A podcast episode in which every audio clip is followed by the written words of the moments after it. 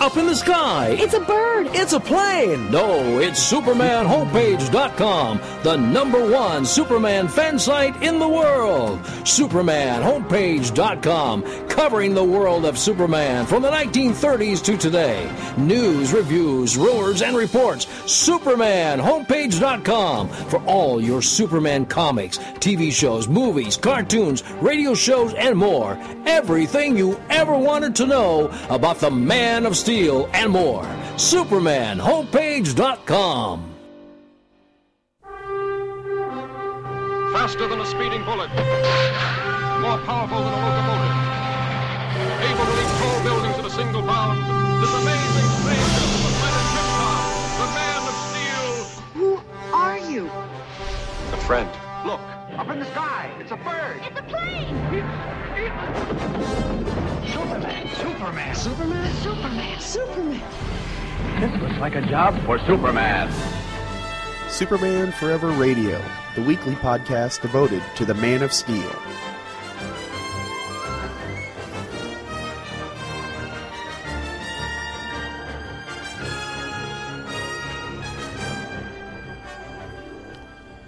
Hi there. I'm J. David Weider. I'm your mild-mannered host, and this is Superman Forever Radio, where anything can happen while looking at the world of Superman. This is episode sixty, which was to be the final installment of Superman Forever Goes to the Movies Month, and it was to be a commentary of the film Superman versus the Elite. But something changed. Like the first two installments, I reread the source material before sitting down to record, and it really hit me. Most of the comments that I would have made during the movie would have been defending the original story, um, talking about how what it what it meant to me, you know, the comic itself, and it. It would, my comments wouldn't really be aimed at the movie, so why not drop a commentary and really mount a defense for what this story meant to me, why it probably led, well, not probably, very much led to this show. Especially after my call to arms in episode fifty-four, I felt like I should step up. So, my basic thoughts on the movie to quell that bit of curiosity within you. Superman looks like Stan from American Dad. Polly Perrette was an excellent Lois Lane. The opening credit sequ- sequence was absolutely out of place. And the man, the movie managed to be preachy, well, basically gutting the basic case behind its preachiness. And that about covers any real comments pertaining to the movie itself. It was all right. As for the source material, Action Comics seven seventy-five, that is what we will be talking about. And, you know, I'm the host, producer of the show. I can change my mind. It's my prerogative. But we're going to be getting into that momentarily right after we take this quick break and play a podcast promo for Hey Kids Comics. Hey, Michael. Hey, Dad. We need to record another promo. Another promo? Yes, another promo. What are we going to promote this time? We are going to celebrate Superman's seventy-fifth birthday. seventy-five years? seventy-five years. Well, how are we going to do this? I've got this wacky idea. Now, bear with me, bear with me. I think we should read some Superman comics. You okay? And then we should talk about those Superman comics. I'm sold. It's revolutionary. Indeed. It's never been done. Nope, and we should share it with all these lovely people. We should share it with all these lovely people every Thursday. Yes. At two true freaks dot libsyn dot com. Yes, for seven weeks, Hey Kids Comics will be celebrating Superman's seventy-fifth birthday, starting from the seventh of February twenty thirteen. Join us, won't you?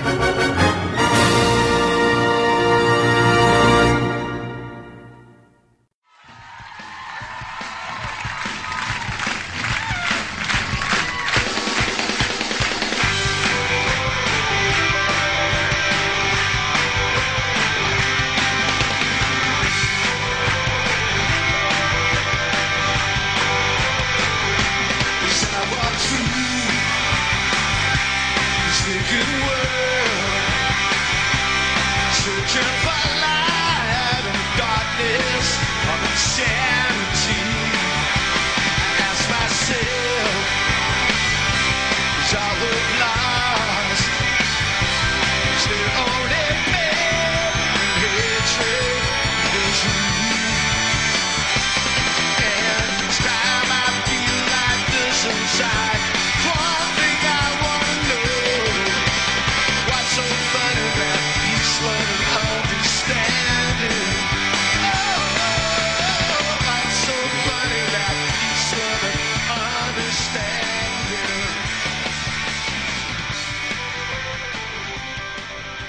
And that is the excellent Elvis Costello playing us in with a song written by Nick Lowe called What's So Funny About Peace, Love, and Understanding, which inspired the title of the story we will be looking at this week, What's So Funny About Truth, Justice, and the American Way, from Action Comics seven seventy-five.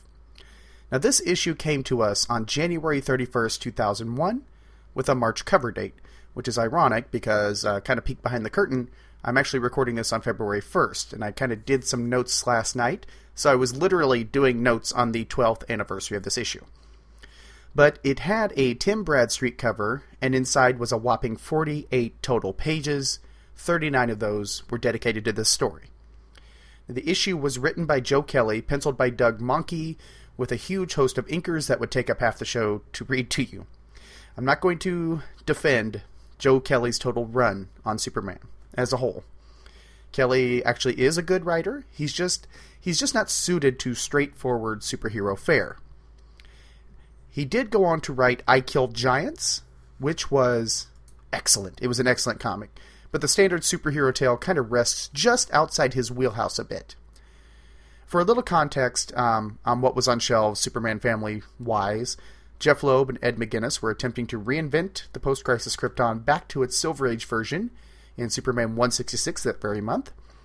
Uh, Joe Casey was writing The Adventures of Superman, and the Man of Steel teamed up with Stars and Stripes and Superman Man of Steel one ten, and Peter David was still writing Supergirl, and she was wearing her animated series-style costume.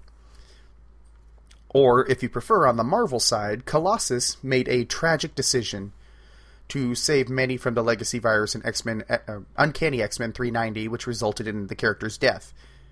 He got better. A Gambit Bishop team-up series debuted. Yep, that happened. And the series that Joe Kelly made his name on, Deadpool, hit fifty issues.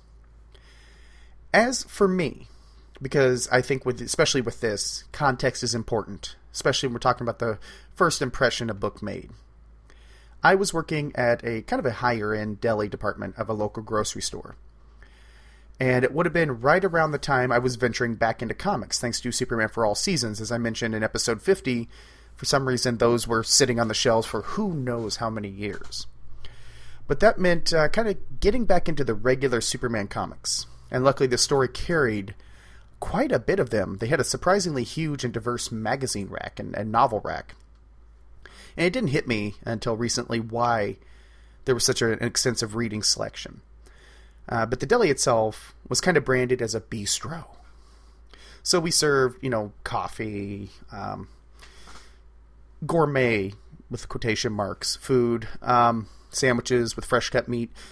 And so it had this extensive seating area off of it as well, so it could stand alone almost like a restaurant.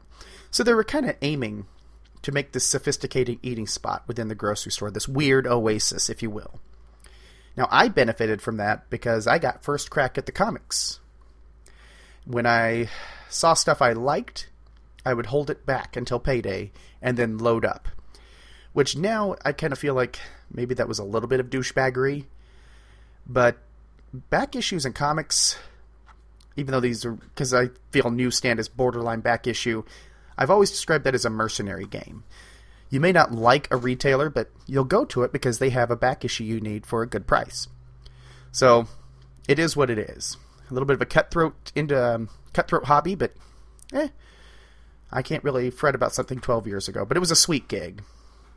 Now, I say all of that to say this. I balked at this issue. I passed it over, despite my Superman euphoria that had kind of been reignited with Superman for All Seasons and happening upon an airing of Superman the movie on I, I am IMC A M C American Movie Classics. Because this really didn't re- it just didn't register for me. It just I didn't like the Bradstreet cover. It looked a little rough. And you know, the honest truth is I still don't like the Bradstreet cover. I don't know that I really like Bradstreet. But the story itself endeared itself to me when I finally did grab the book on, uh, book on my lunch break for just a little bit of light reading. Is it perfect? No. And to defend something or to kind of state its qualities or what you like about it, be prepared to also admit its faults. Now, Did this book say a lot in terms of my growing state as a Superman apologist and unrequited fan? Yes, very much so. Hi-oh! It definitely lit a fuse under me, I can tell you that. I can tell you that. To give you the basic plot of the issue. The Elite, a group of hyper-violent anti-heroes, make their presence known to the world with their fatal and over-the-top methods of dealing with villains. The team consists of leader Manchester Black, a powerful psychic and telekinetic, Coldcast, who can manipulate the electromagnetic spectrum in ways that would make Magneto blush, Menagerie, who wears alien symbiotes and wields them as weapons, and The Hat, who has a magical hat capable of pretty much everything and anything. Together with their living ship Bunny, which is a bacterial colony, the Elite leave a trail of villain carcasses and property damage and collateral damage globally.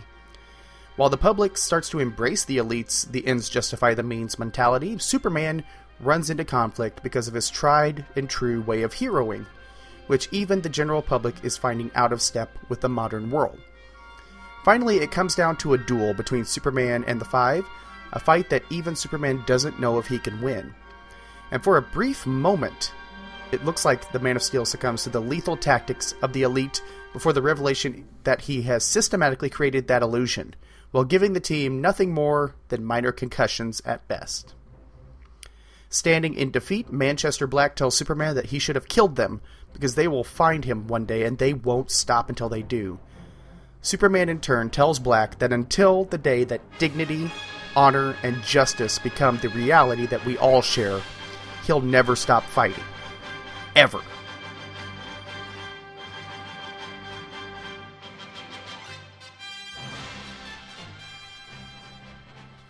Now, this issue I've seen quite a bit lately getting a lot of dislike.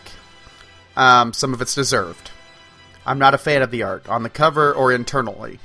I think Mahnke's art is suffering from a lot of the various inking styles and creates an inconsistent experience, but for all of the lackluster issues in Joe Kelly's run and how overshadowed it was by Loeb's Superman work, this issue nailed it.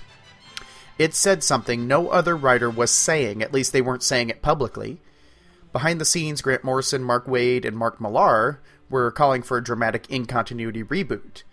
Part of their Superman two thousand pitch included dissolving the marriage to Lois and Superman, and Superman becoming a vegetarian because he can see auras. But the impetus behind their pitch was that every fifteen years or so, a character must be updated to keep up with the times.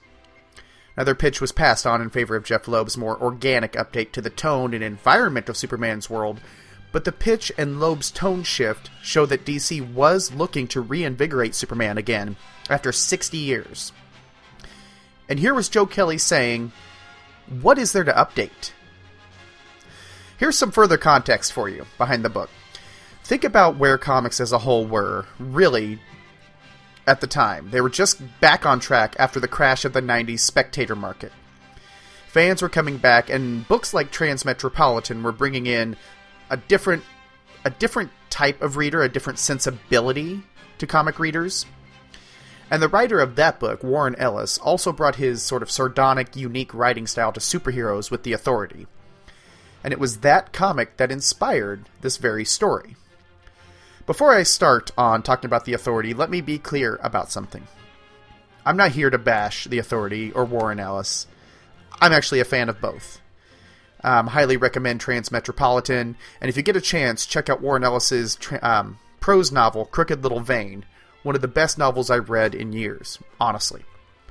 And I do believe, and part of the foundation of what I'm saying today is this belief that there should be a diverse range of genres and tones, both to comic book material and to fandom. So there's enough room for all of that. What I am doing is contrasting Superman against the tone of The Authority, because that's what's in context with the issue. And it's a strong, strong contrast, to say the least. The Authority was spun partly out of the Wildstorm series Stormwatch in nineteen ninety-nine. We had a few Justice League analogs in there in the form of Apollo and Midnighter, but for the most part it was this thinking outside the box version of superheroes, and the violence was to be on a wide screen scale. Oops, bumped the mic, sorry about that. But the book was meant to be provocative.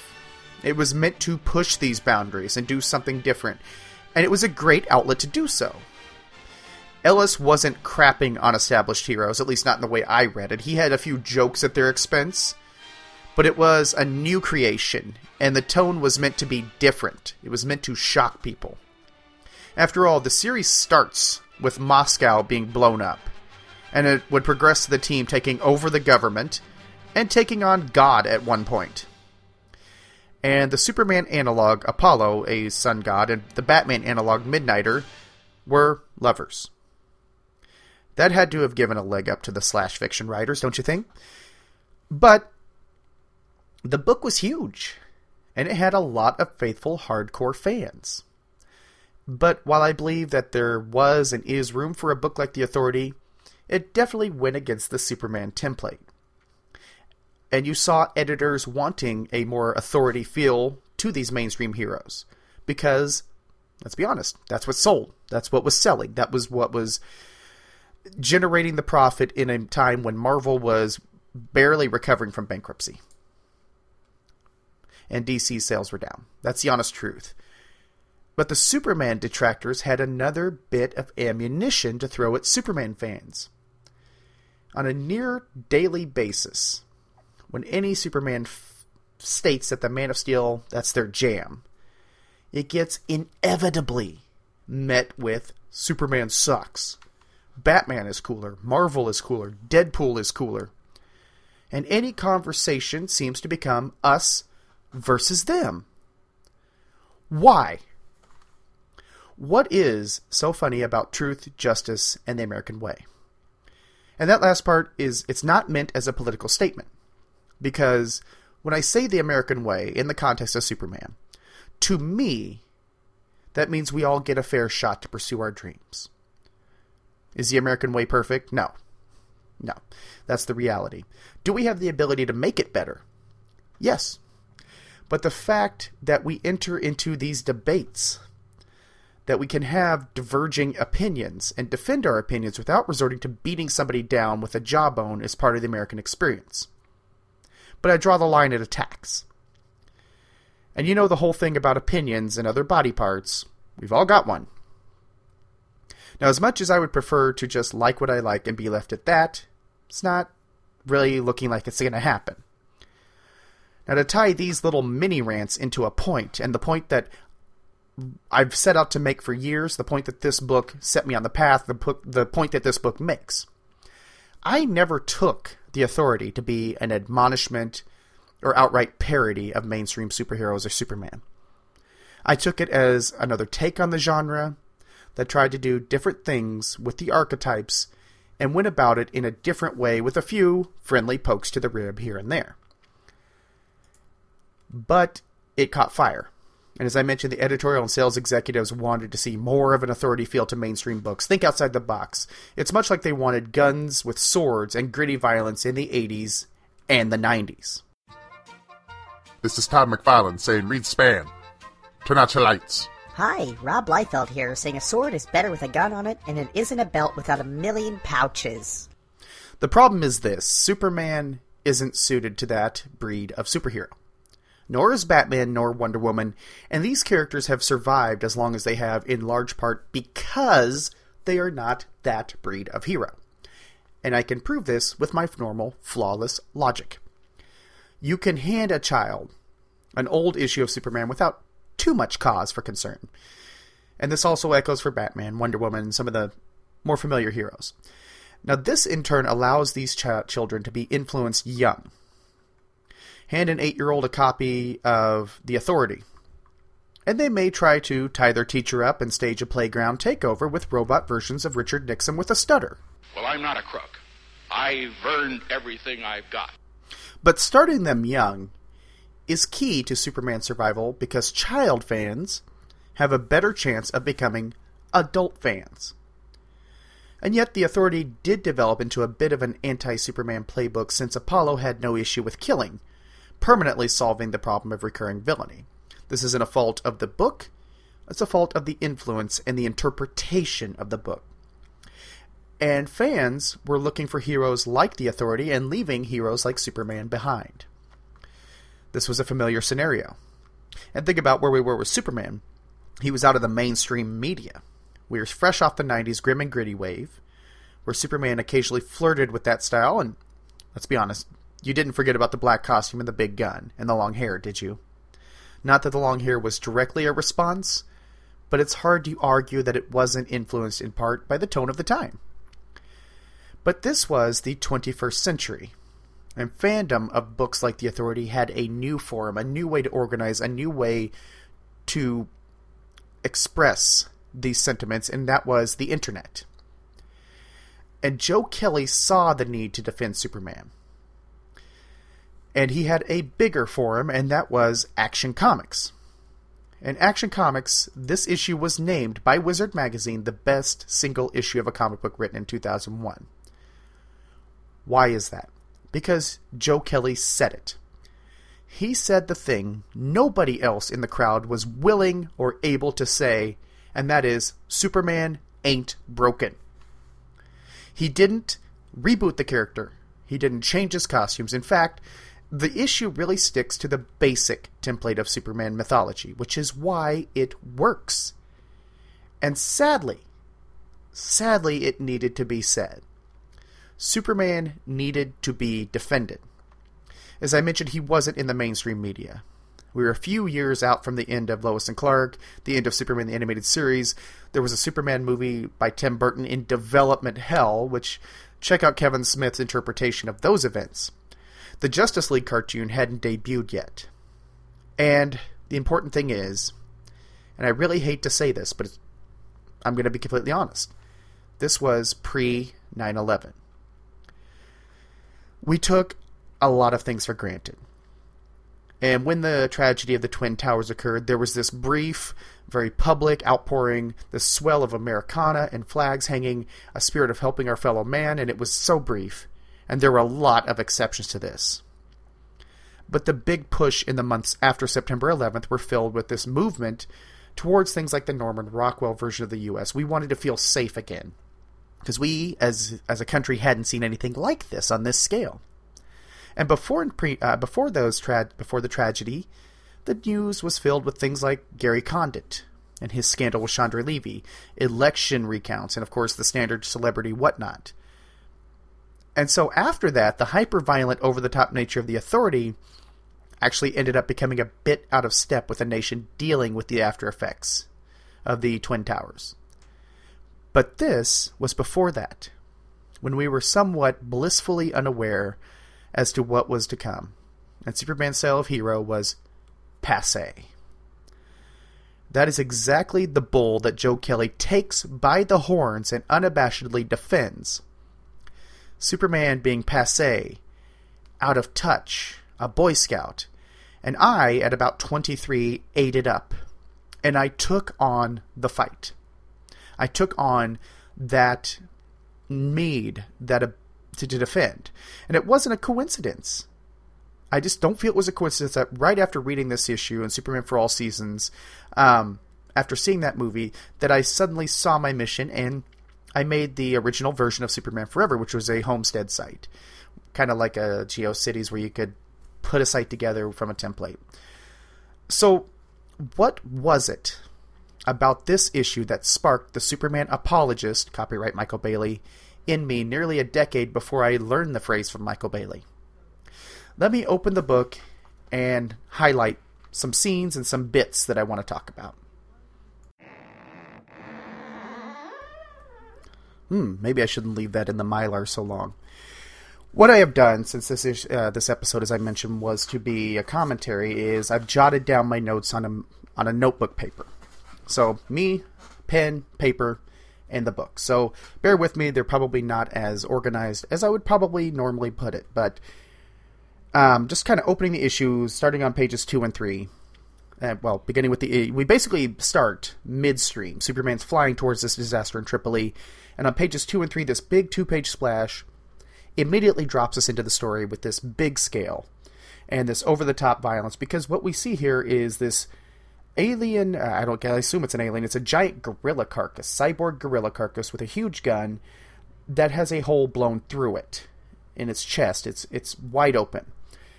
And, of course, my big question is, where do you get a gun that big? But ultimately, it's on such a scale that you don't realize until you're looking very closely at it that Superman is this little bitty speck. So Kelly drops us in. He's showing us the handiwork of the Elite. They're not seen. Um, we don't see them until m- almost midway through the issue, and that's kind of how it needs to be, because we need to set this up as the Elite are a threat. On page four, we find out that all of this, the disaster, took place in four minutes. Basically, the Elite swooped in and totally wrecked this villain in all of four minutes. And the Star, the Daily Star, which Jack Ryder works for, embraces and promotes the Elite. They're pretty much putting it out there as propaganda. And you know why? Because the paper, that, that kind of material sells papers. Um, the Planet, of course, the Daily Planet, our good old Perry White, Jimmy Olsen, Lois Lane, they remain objective, but they mention that they're, this is so big, two thousand soldiers were killed, and we had massive, massive collateral damage, because the guerrilla is as big as a small town, really. You know, a one stoplight town, this guerrilla would dwarf. Um, reactions. We're still getting reactions. We haven't seen the Elite, but we're getting this buildup of how dangerous they are on pages five and six, because we have Jack Ryder, a k a the Creeper, which is interesting because he's a bit of an agent of chaos, isn't he? And he's the one that's writing the great story pieces for the Star, supporting them. But here's the deal. This is the hard thing they admit, that a case is kind of made. Jack Ryder is a big supporter of the Elite. And Clark, who's on, on the scene, says, "How can you portray these murderers as heroes?" To which Jack says, "The Elite stopped it. Cold, period. Smells like hero to me." To which Clark is arguing the situation could have been contained without a single life lost. Superman could have... Jack cuts him off. "Superman? That would have been great. Enough monkey business, guys. I'm taking you down to your, and your terrorist chums downtown for a spanking." And three months, three months later, it would happen all over again. The world is sick and broken, Kent. People want someone to fix it, not hand out slogans and bandages. The age of Superman is over. Viva the Elite. We, as a society, if we're facing reality, see terrible things every day, and what we want is not to see a jail with a revolving door, um, which is prevalent in comics. I mean, honestly, the gorilla's not going to get up and, and punch anybody, but the thing is,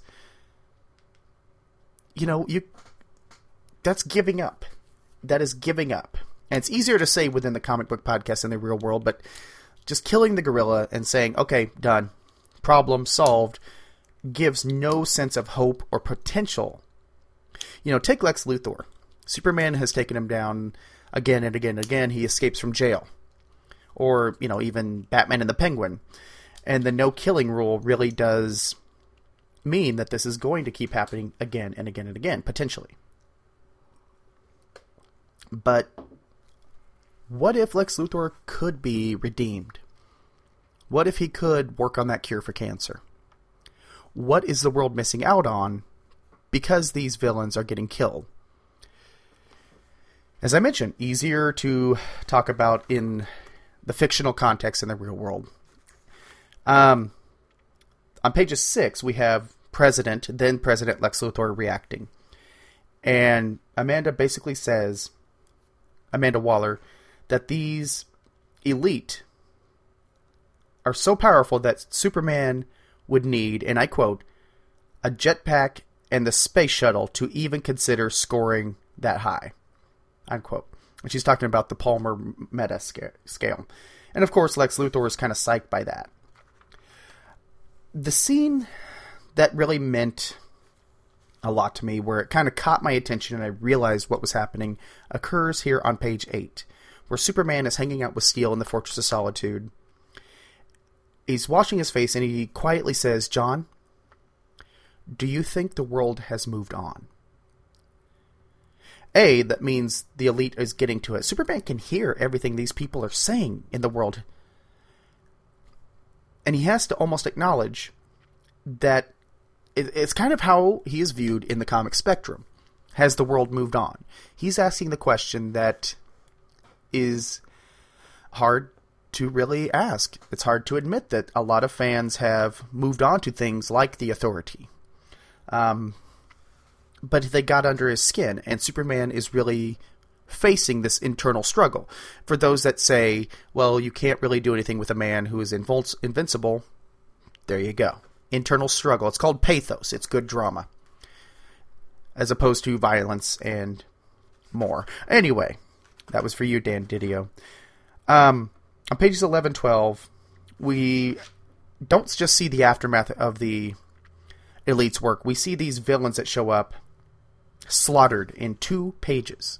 So it's almost like a camera starting on a very tight shot and then pulling back to do the full revelation. We saw the aftermath with the gorilla in Tripoli.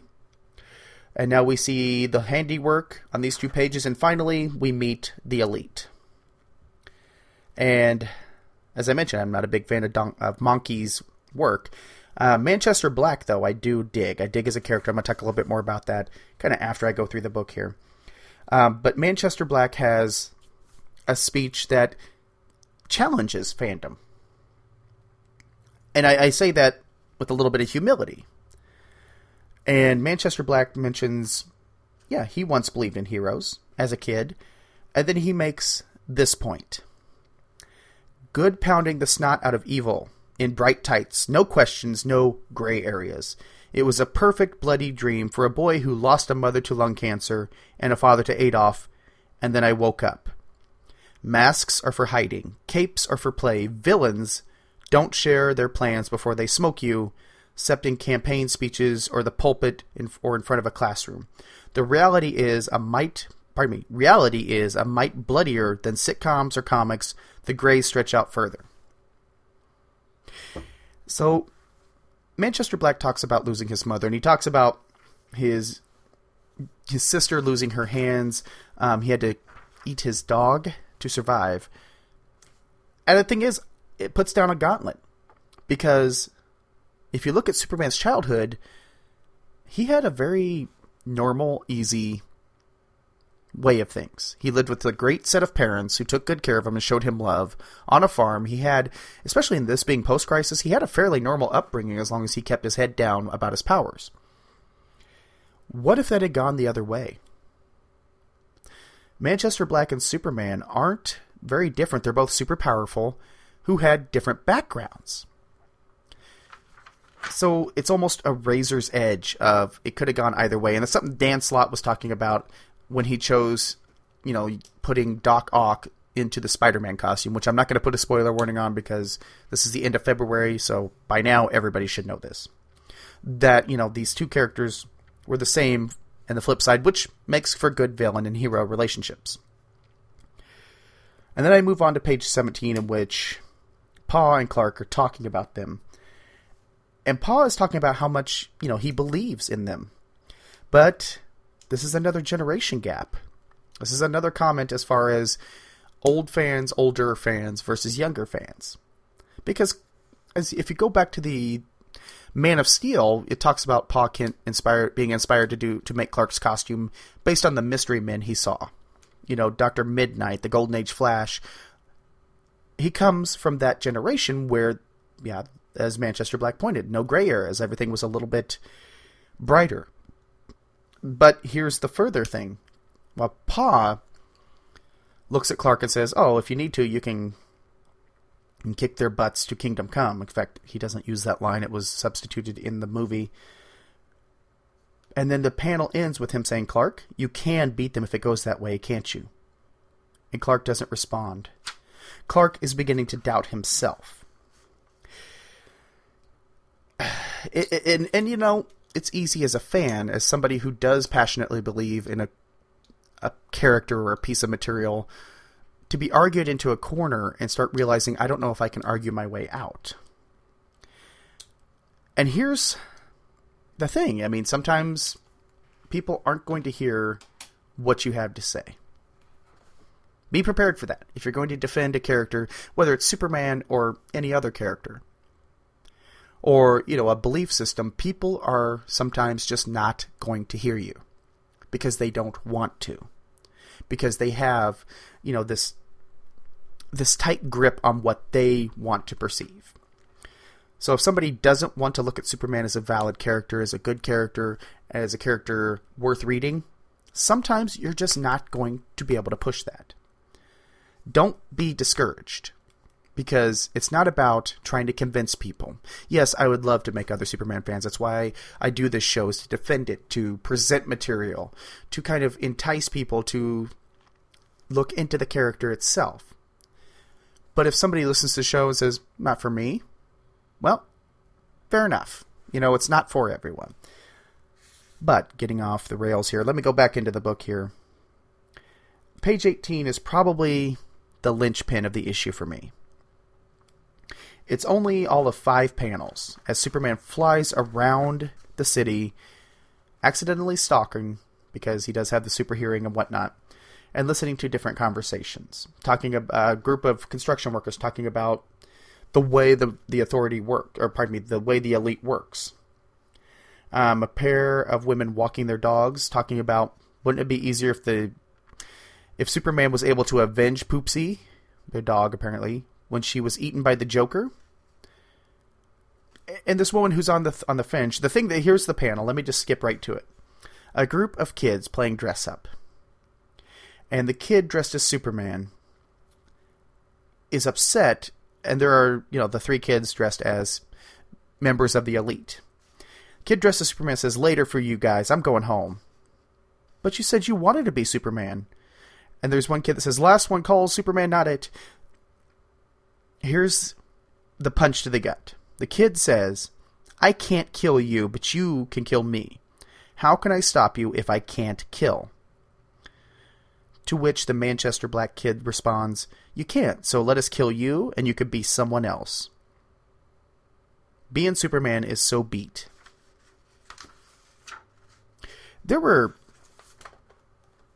sentiments of fans, anti-Superman fans, being echoed here. This wasn't just pulled out of a pocket. This could be heard. Um, if you go back to my Death of Superman episode, there was a clip from C N N I put in there about a kid talking about Superman being cheesy, out of date. That was something happening in comic shops and now on the internet, on forums, at cons. And it's not out of the question that this was maybe even a reflection of a real conversation. This was how, uh, sorry, I had to take a drink. This is how the fan community was seeing Superman. So we get into the conflict here. Superman has punched the Hat, which means there's going to be a duel, and we have the second scene that stays with me. The night before, since they have it set up to duel at dawn, Superman is in bed with Lois back when they were still married, and thinking about what is to come. Um, thinking about, wow, and all this, all the speed, I didn't get to think.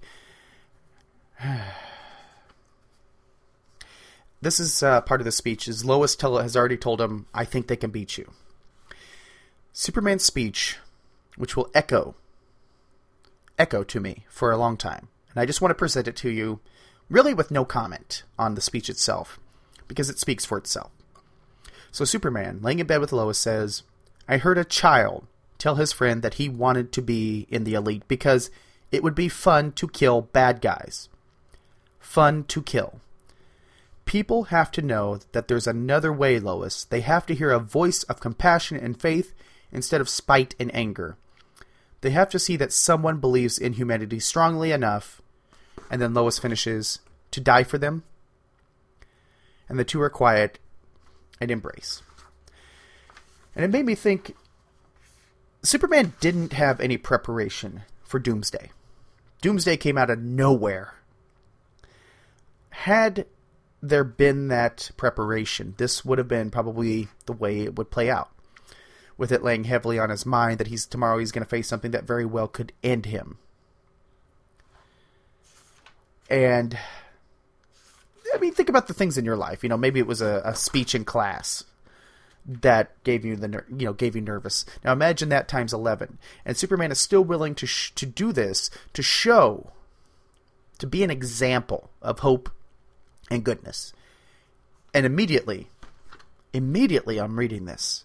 I nodded my head and said, I nodded my head and said, "Damn right." And I still say that. So let me jump um, to my final points on the book, because we're kind of running low on time. We jump here to page twenty-nine, in which Manchester Black makes a long speech, which I think encapsulates Manchester Black's side of the equation in a way that Superman's speech encapsulated Superman. Manchester Black says, "Rule number one, he who has the power makes the rules. No one hits one of my people and walks." Here's the important part, folks. This isn't about love. It's about removing the cancers that fester in us and flushing them down the toilet. The people don't want babysitters in spandex to slap them on the wrist when they're bad. They want surgeons to cut the ugly bits from them and charge them through the moral nose. Doctor Manchester Black at your service. It's it's nihilistic. It's in the real world. In the real world, we all, we we have to question. Does he have a point? There's a lot of bad, bad things that happen in the real world on a nearly daily basis. So we actually have to ask, does Manchester Black have a point? He will have a point, yes. Characters that are real people who share this sentiment, yes, he will always have a point. But there's always got to be someone like Superman to stand up and show that there is another way. That we can, as I mentioned, make the American way better. And the final two notes I have here is something that was left out of the movie, is that their Superman makes Manchester Black think that with the combination of X-ray, heat, and telescopic vision, he gave him an, a lobotomy to remove his psychic powers. And that's uh, they forget to clarify that he tells the truth. It... Come on now, I thought you were leader types were supposed to be sharp. Here we go. "For you, all I did was pop you with the equivalent of a focused concussion. By the time your powers come back, you'll be so hopped up on side dampeners you won't be able to do a card trick." Superman, even at the risk of being killed, won't cross the line of doing a lobotomy, because that's a violation. And before you even throw the argument of, well, he executed the Phantom Zone villains, why not here? It's different. I'll tell you why. When he executed the Phantom Zone villains, there were no other superpowered characters. None. In that universe. Here, Captain Marvel can show up. Captain Atom can show up. Martian Manhunter. There are alternatives. So maybe the, in the real world, the allegory would be, if we band together, if we stick together, we support each other, maybe we have a better chance of succeeding and making this world a better place. And then page thirty-seven. I have to jump back because I jumped ahead to thirty-eight. But thirty-seven is important to me. And that is when he, Manchester Black thinks that Superman has lobotomized him, he begins to cry and says, "You can't can't do this. You you're Superman. You don't you don't do this." There's a part of, of Manchester Black that believes in Superman. There's a part of him. There's that part that really wants to believe in Superman. He wants that world.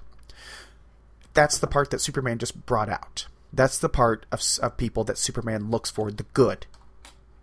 That's the part that he inspires. And this would even be played out a little bit more in a storyline down the road called Ending Battle. And I'm not going to spoil too much, but Manchester Black was kind of wasted in that story. But it resonates that internally Manchester Black believes in Superman. So he's standing there crying, and that's where we actually leave him for this issue. He's standing there crying like a little boy, Superman having spanked him down. And as I, I loaned this to a friend of mine at work, he said, well, Superman just owned that house. And as I mentioned, you have to be able to accept some of the flaws in a book. For example, based on story logic, even though Superman beat the Elite in on his terms and was seen by the world over, that doesn't mean that the inspiration that the Elite brought is gone. It doesn't mean that the dislike of Superman is gone. Will it sway a few minds to show that there's an alternative? Yes. But it doesn't change everything, unfortunately. And as I mentioned, I love Manchester Black. And I hate that he was wasted the way he was in in Ending Battle, which was kind of structured a bit like Nightfall was for the for Batman, in which a lot of villains were thrown at Superman all at once. And uh, then the concept of the Manchester Black was somewhat, or of the of the Elite was spun off into J L, Justice League Elite, which apparently I have a second printing of this book. It has a promo for. And I just, I feel like the defense here was important. It was important for me to talk about because it resonates through this show. And it resonates, it's something that has been on my mind because even recently, even in the last few days of recording this, once again, I had to defend Superman. And there's not a lot of pro of, of books that really go out and say this versus that. It doesn't show... There's not a lot of issues that show the detractors versus the supporters. And it could be argued that Kingdom Come did this. And you would be correct. The old ways versus the new ways, Kingdom Come did do this. But the problem is, Kingdom Come was this prestige format miniseries. It was out of continuity and out of context. This book dropped, and it was there. It was part of the canon. It was part of the standard monthly experience, and it said what needed to be said. So, as I mentioned, I, I had to do another defense this week. And it brought up the inevitable question that was also raised by this material. Since it incited my desire to defend Superman, the question is, do I get sick of defending him and defending the material? A little. And it doesn't mean I'm going to stop by any means, but it's not because I...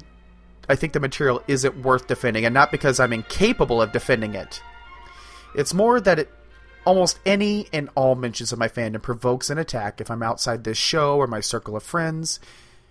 Why is it that my enjoyment and respect for something which involves me reading, watching, listening to material in private is so offensive? I'm not even dragging anyone into it or cramming it down their throats. Why does the material that enchants me need to be defended? Why is that? Why do other fans feel the desire to tear down my fandom to build theirs up? They don't have to come in and piss on my longbacks to to exalt their own. And I can always respect and understand when somebody has a different taste in material than I do, and they simply say, it's not my thing. I don't feel the need to defend against that. That's coexisting with other fans, and fandom is big enough to hold us all. Unfortunately, that respectful dissent isn't the normal experience I have. It's the standard Superman sucks followed by a barrage of ways that Batman or X-Men are better, and half the time it's not provoked. All I have to do is show up and wear a Superman t-shirt. So I'm going to throw this down. This is my response to those people. And obviously the audience of this show is probably ex- accepted, but it's a bit indignant, and I need this catharsis. And I'm sure a lot of you will share my thoughts and opinions. What I have to say to those people is this. It's really great that you read and like Batman, Wolverine, Deadpool, any other superhero comic that you want to throw in here. I support that. I'm glad you like superhero comics, but you are existing in the house that Superman built because he was the first superhero. With the superhero genre standing as the most dominant presence in the field of comics, it's Superman who built the foundation and the walls and the roof. There would not be a superhero genre if Jerry Siegel and Joe Shuster hadn't put a red S in a shield and a cape on a man who could bounce bullets off his chest. And you could play your what-ifs. Well, you don't know that. What if they hadn't the superhero genre? That's great. Your what-ifs are great, but guess what? That's not the way it happened. Now, if you want to throw terms like cliche, outdated, and cheesy at Superman, that's cool. He's Superman. He can take it. But he's cliche because he's the original. He's not outdated. He's a classic that has sold more books, D V Ds, action figures, and assorted merchandise than any other character on the market. Why is that? Because he's been around longer than they have. And until the New fifty-two, he had two books that were in continuous publication for decades, a feat shared by very few other characters. This happened across wars, generation presidents, scandals, and more. And how is it cheesy to simply help other people when it's a talent you possess? Why is it a shame to stand up and stick your neck out with the only conflict being, how can I do more? I don't see the problem with selflessness or positivity or idealism. We could use that in the real world where people shoot up schools and movie theaters, so enjoy your heroes. But if you're coming to the superhero genre, wipe your feet, mind your manners, because the superhero genre is the party that Superman threw. Everyone else is just a guest. And Action Comics seven seventy-five inspired that sentiment. It said what needed to be said, and I'm going to repeat it, and I'll repeat it again and again and again. Superman ain't broken. That's my statement. That's the mission statement of this show. And I said a lot of this to say that. So with that, I'm going to wrap up. Um, sorry for my rant. It was cathartic, and I, I just needed to get it off my chest. So until next time, I am J. David Weider. Keep on fighting the never-ending battle.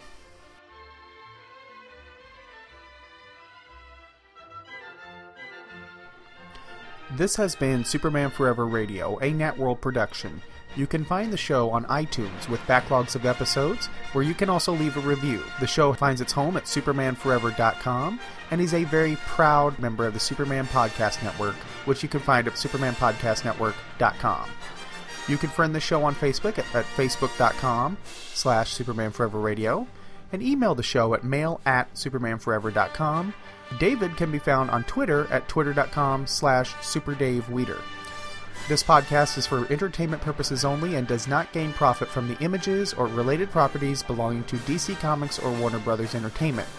Superman and all related characters, the distinctive likenesses thereof, are all properties of Warner Brothers Entertainment and D C Entertainment. All music and sound clips used on the show are copyright their respective owners, and no infringement is intended. Superman was created by Jerry Siegel and Joe Shuster.